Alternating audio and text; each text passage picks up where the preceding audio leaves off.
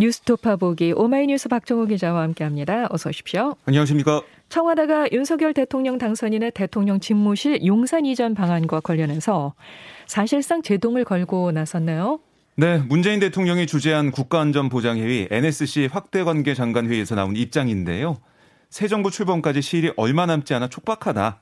그러니까 새 정부 출범 전까지 국방부 합참, 대통령 집무실과 비서실 등 보좌기구, 경호처 등을 이전한다는 계획은 무리가 아, 있어 보인다. 무리한 면이 있어 보인다. 이런 입장을 밝혔습니다. 아, 또한 한반도 안보 위기가 고조되고 있다.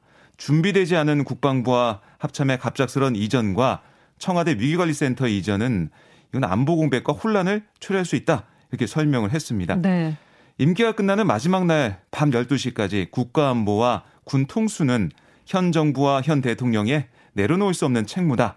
국방부 합참 관련 기관 등은 마지막 순간까지 흔들림 없이 임무에 임해달라 이렇게도 당부를 했습니다. 네. 아, 일각에서는 뭐 문 대통령이 청와대 이전 계획 발표를 듣고 격노했다 이런 얘기도 전해주고 있는데요.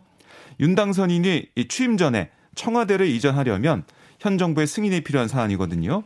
한반도 안보 위기가 고조되는 상황에서 안보 공백 우려가 현실이 된다면 결국은 현 정부에서 책임을 떠안을 수밖에 없다는 겁니다. 그렇죠. 청와대가 이렇게 반대 입장을 밝히면서 관련 예산 작업도 당분간 추진이 어려울 전망입니다. 윤 당선인의 용산 집무실 이전 결정에 대해서 보수 진영 일각에서도 반발의 목소리가 나오고 있네요. 네, 뭐 이 보수 농객인 조갑재 전 월간조선 편집장 아, 지난 20일 아, 이 온라인에 올린 글을 통해서 뭐라고 했냐면 청와대는 대한민국 민주 발전의 사령탑이었다.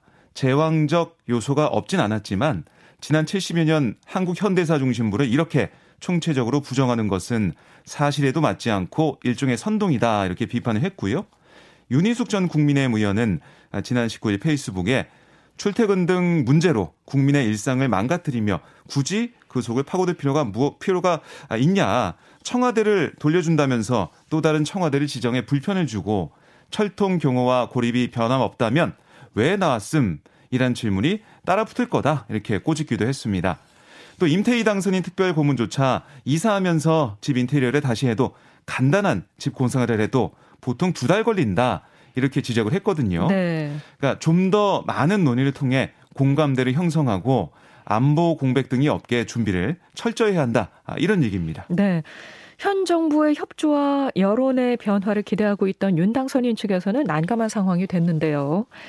어, 그래도 윤 당선인이 청와대로 들어가지는 않는다고 하죠. 그렇습니다. 뭐 우선 뭐 예상치 못한 청와대 이 발표에 윤 당선인 측은 당장 당혹스러운 기색이 역력했어요. 하지만 용산 이전 계획은 고수했는데요. 윤 당선인 측은 문재인 대통령이 가장 대표적인 정권 인수인계 업무의 필수 사항에 대해서 협조를 거부하신다면 강자의 방법이 없다. 이렇게 얘기하면서 윤석열 당선인은 통이동에서 그러니까 정부 출범 직후부터 바로 조치할 시급한 민생 문제와 국정과제를 처리해 나갈 것이다. 이렇게 밝혔습니다. 그러니까 청와대 비협조로 취임 전에 이전 계획을 집행하지 못할 경우에 취임 직후 이 통이동 당선인 집무실 지금 사용하고 있는 곳을 그대로 사용하면서 이전 계획을 재추진하겠다 이런 건데요. 다만 이 경호가 취약한 인수위 사무실에서 대통령으로서 직무 시작이 실제로 가능할지 국방부 이전 작업이 시차를 두고 뭐 추진하는 건지 뭐 이런 여러 가지 이제 구체적인 계획은 아직 나오지 않고 있습니다. 네.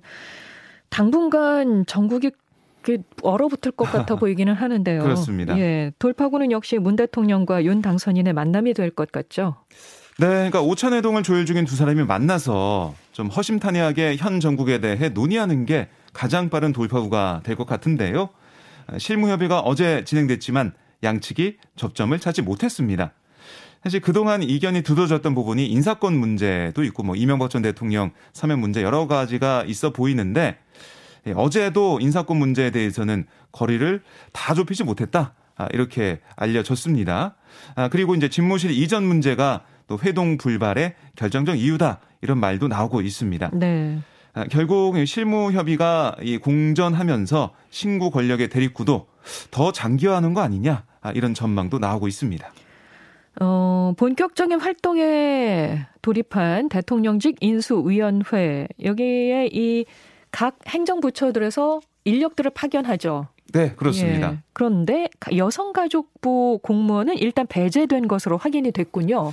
네, 지금 이제 인수위 규모를 좀 보면 인수위원 24명, 전문위원 76명, 실무위원 73명, 이렇게 총 184명 규모로 꾸려져 있는데요. 어제부터 본격적인 활동이 들어갔습니다. 아, 근데 이 전체 184명 가운데 정부에서 파견 온 현직 공무원은 뭐 전문위원, 실무위원 56명인데요. 인수위는 기재부 6명, 외교부 3명, 국방부, 고용노동부, 과학기술정보통신부, 산업통상자원부, 통일부, 교육부 등 각 2명씩의 아, 이 공무원을 파견받았어요. 어, 근데 앞서, 어, 사실 여가부는 대선 이틀 뒤인 지난 11일 인수위에 파견할 공무원을 추천해 달라 이런 인수위 요청을 받아서요. 국장급과 과장급 뭐 이렇게 두 명씩의 명단을 인수위에 보냈거든요. 네. 하지만 이후 인수위로부터 아무런 추가 언급이 없었던 것으로 알려지고 있습니다. 네. 인수위 파견 공무원을 추천해달라 이런 요청을 받았던 여가부로서는 내심 이 부서 폐지가 아닌 조직 개편에 기대를 걸었지만 인수위 실무진 인선에서 여가부 공무원이 아예 배제가 되면서 이런 기대를 하기 어려워진 또 그런 상황이 됐는데요. 그래도 어떤 설명 같은 거는 좀 있어야 되는 거 아닌가요? 네, 그래서 어제 이제 신용현 인수위 대변인 브리핑 과정에서 여기에 대한 얘기를 좀 했어요. 예. 뭐라고 했냐면 모든 부처가 다 와 있는 것은 아니다. 아, 국정과제를 선정할 때 여성 청년 노인 문제라든지 저출산 고령화 이런 것들이 폭넓게 다뤄질 수 있기 때문에 관련 전문위원이나 실무위원이 부족하면 자문위원단에서 충분히 보충될 거다. 이렇게 설명했습니다. 그러니까 뭐 사실상 이 여가부에서 공무원을 파견받지는 않겠다. 이런 입장을 밝힌 셈인데요. 그러네요. 그냥 자문위원단 얘기를 했으니까요. 어, 향후 인수위가 여성 관련 국정과제를 좀 어떻게 마련할지 향후 뭐 이런 여러 가지 여가부의 업무를 어떻게 추진하려고 준비를 할지 이거 좀 지켜봐야겠습니다. 네, 네. 인수위 일정도 공개가 됐습니다. 5월 초에 국정 과제 발표를 목표로 삼고 있네요.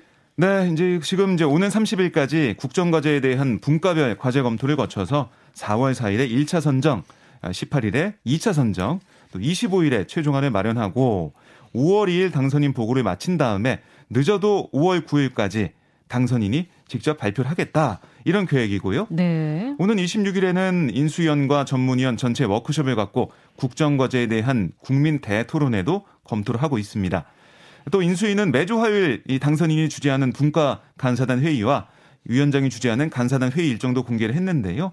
인수위는 국정과제 선정 과정에서 지금 공약의 수정이나 폐기 가능성 이런 것도 열어둔 상황입니다. 네. 아, 그래서 윤 당선인 공약 가운데 뭐 일부 공약은 실현 가능성이 떨어진다 이런 비판을 받고 있는 게 있어요. 뭐 병사 월급 200만 원 지금 뭐 이런 아, 공약들이 있는데 네. 이런 공약들이 수정이 될지 또 그 과정에서 국민들과 소통을 어떻게 할지 이것도 좀 주목이 되는 상황입니다. 알겠습니다. 자, 내일 모레 진행되는 민주당 원내대표 선거는 콘클라베, 이 교황 선출하는 방식이죠. 네, 그렇습니다. 예, 콘클라베 방식으로 진행이 된다고 하는데 네. 구체적으로 이걸 좀 설명을 해 주실까요? 네, 아, 예, 원내대표 경선에서는 별도의 입후보 절차 없이 투표가 진행되는 그런 상황이 되겠습니다. 네. 그러니까 그동안 볼 수 없었던 방식이고요. 1차 투표에서 재적 의원 3분의 2 이상 득표자가 나오지 않은 경우 어, 그리고 아, 이 중에 이제 10% 이상 득표한 후보자들이 또 있다면 그 후보자들의 정견 발표를 들은 다음에 2차 투표를 해요. 그러니까 2차 투표에서도 3분의 2 득표자가 나오기가 쉽지 않을 것 같은데. 그렇습니다. 그러니까 예. 1차 투표에서 당선인이 나오긴 쉽지 않은 상황이고요. 예. 2차 투표를 하게 되는데 여기서도 과반 득표자가 나오지 않는 경우에는 2차는 과반이군요. 그렇습니다. 1위와 2위 후보 간 결선 투표가 실시가 됩니다. 예. 아, 여기서 뭐 세 번에 걸친 투표가 아, 이제 최종적으로 예상되는 상황인데 득표수는 공개되지가 않아요. 그래서 최종 결정될 때까지 득표수를 공개하지 않기로 해서 뭐 소위 후보 간의 결합, 뭐 이합 집산 이거 사전에 방지하겠다 음. 이런 겁니다. 그러니까 이게 이제 과반이 안 나와서 결선 투표 가게 되면 매표 연표가 나오기 때문에 뭐 이 세력 간에 개파 간에 뭐 이 합종 영향 이런 게 좀 있거든요. 네네. 네. 그러니까 그런 걸 안 하겠다, 아, 안 하도록 하겠다 이런 거고요. 또 선거운동 방식에 있어서도 개파 간 모임이나 뭐 줄 세우기 이런 것들을 엄격히 금하기로 했다는 게 민주당의 설명입니다. 그러니까 이 대선 어, 패배 이후에 이런 것들을 인해서 여러 가지도 갈등이 불거지게 되면 음. 민주당으로서는 좀 좋지 않기 때문에 그런 걸 방지하기 위한 그런 차원이다 이런 얘기도 나오고 있습니다. 아울러 비대위는 윤호중 박지원 공동 비대위원장에 대한 중앙위원회 인준을 받기로 했는데요. 인준권은 오는 25일 당무위에서 중앙위원회 안건으로 상정된 다음에 다음 달 1일 중앙위에서 표결에 붙여질 예정입니다. 네. 아, 또한 비대위원회 임기를 오는 8월 전당대회까지 연장하는 특례 규칙도 같은 날 중앙위에서 의결될 아, 그런 전망이고요. 윤호중 비대위 체제에 대한 논란을 일단락하고 정통성을 담보하기 위한 차원으로 풀이가 되는데 얼마나 뭐 이런 어, 중앙위 의결 이런 게 영향을 또 줄지는 끝까지 지켜봐야겠습니다. 네, 이렇게 민주당은 원내대표 선거를 준비하는 상황이고요. 국민의힘은 6일 지방선거 준비에 박차를 가하고 있나요? 네, 아, 이 상황을 보면 현역 의원이 6월 지방선거 공천 신청할 경우 심사 과정에서 10%를 감점하기로 했고요. 또 5년 이내 무소속으로 출마했던 사람에 대해서도 15%를 감점키로 했습니다. 네. 아, 사실상 탈당 후 출마를 감행했던 전력 있는 인사에게 불이익을 주는 그런 조치인데요. 네. 이준석 대표의 얘기를 들어보면 그러니까 개혁적인 공천을 위해 강력하고 새로운 조치들이 많이 있을 거다. 그러니까 지방선거 공천에서의 새 인재 수요를 강조해 왔어요. 그러니까 그저께 당 차원의 이 공직 후보자 영역 강화 시험에서 기초의원 비례대표의 경우에는 3등급 이상 그러니까 상위 35% 이상, 광역의원 비례대표는 2등급, 그러니까 상위 15% 이상의 성적을 각각 받아야 공천 신청이 가능하다. 이런 방침을 정한 것도 같은 맥락이다라고 볼 수가 있겠고요. 네. 하지만 당내에서는 반발의 목소리도 있습니다. 뭐 당장 대구시장 출마를 선언한 홍준표 의원 당이 정한 현역 의원 10%또 무소속 출마 전력 15% 감점 지침에 반발했는데 그러니까 홍 의원이 2020년 총선 국면에서 공천을 받지 못하고 탈당했다가 뭐 1년 4개월 만에 복당했던 그런 전력이 있기 때문에 두 개의 페널티가 모두 적용돼서 뭐 25%의 감점을 받게 됩니다. 네. 이런 상황이 되자 홍 의원은 무소속 출마 경력은 해당 선거인 지방선거를 기준으로 해야지 국회의원 선거 출마자까지 확대하는 건 이중처벌이다라고 지적을 했고요.